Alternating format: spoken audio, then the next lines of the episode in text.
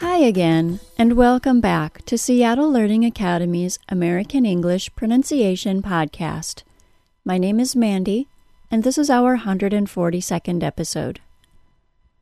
Our last podcast was about the T sound allophones, and part of that show was about the importance of being able to tell the difference between a syllabic L and a non syllabic L. A syllabic consonant is a sound that's typically considered a consonant, but can sometimes do something that only vowel sounds are supposed to be able to do create a syllable. We have three syllabic consonants in English the schwa plus R sound, the L sound, and the N sound. Today I'm just going to talk about the syllabic L. Understanding syllabic consonants is important because it allows non native English speakers to not overpronounce words by adding unnecessary sounds. If you want to sound like a highly fluent speaker of English, learning where to not put sounds is just as important as knowing where to keep them.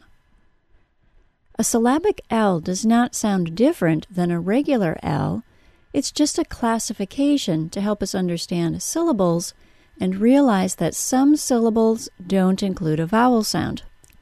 I hope that makes sense. Let's start with a few words that contain an easy to identify syllabic L. Words where it's spelled LE, as in the words trouble, single, and simple. I'm going to say those words again, but I'm also going to say just the final two consonant sounds so you can hear that there's no vowel sound added between them. Those words were trouble, bull, single, goal, and simple, pole. Try saying them with me. Trouble, single, simple so the idea is that the syllable with the syllabic L does not also include a vowel sound. Compare the word simple to simply. The final syllable of the word simply is li, an L sound and then a long E sound. Since the final syllable of simply includes a vowel sound, the L is not considered syllabic. Once you learn to notice syllabic L's, you can find them in other spellings as well. The word local, spelled L O C A L, has a syllabic L. So does final, F I N A L, and special, S P E C I A L. The syllabic L exists in more than just two syllable words.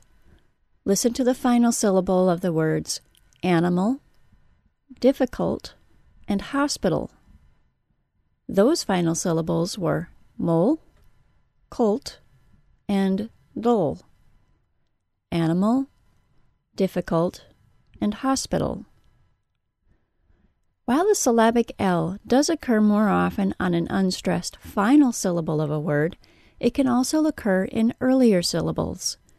Examples are the words especially and potentially. E-spesh-ol-e. Pa-tench-ol-e. I'm not saying you'll never hear a native speaker add a vowel sound into these syllables, only that it's more common to use the syllabic consonant.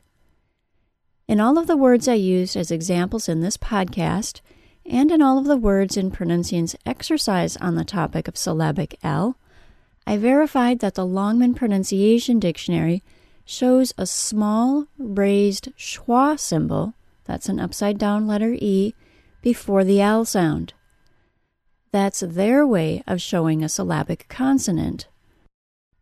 That style of transcription means that the Longman Pronunciation Dictionary does not recommend adding the vowel sound but that it is optional. Regular dictionaries that we use for definitions of words seldom give this kind of detail. So, if you want to know things like this, you need a good Pronuncian dictionary and you need to read the introduction to the dictionary to see how the symbols are specifically used. As I mentioned a bit earlier, there is an exercise on pronunciation for more syllabic L practice. Exercises are only available to Pronuncian subscribers, which you can find information about by going to www.pronuncian.com slash join. I'll link to Pronuncian's free L sound lesson from this show's transcripts page, which can be found by clicking episode 142 on www.pronuncian.com slash podcast. Let's practice. Repeat these words after me using a syllabic L. Trouble. Single. Simple. Animal. Difficult. Hospital. Especially. Potentially. Of course, you can practice hearing the details of English by listening to an audiobook. You can get a free audiobook by signing up for a free 14 day trial of audible.com. Use our special web address, www.audiblepodcast.com slash pronuncian, as a way to help support this show and to get your free audiobook to keep. If you cancel your subscription with Audible before 14 days, you are charged nothing, but you get to keep your free book. That's all for today, everyone. This has been a Seattle Learning Academy digital publication. Seattle Learning Academy is where the world comes to learn. Thanks for listening. Bye bye.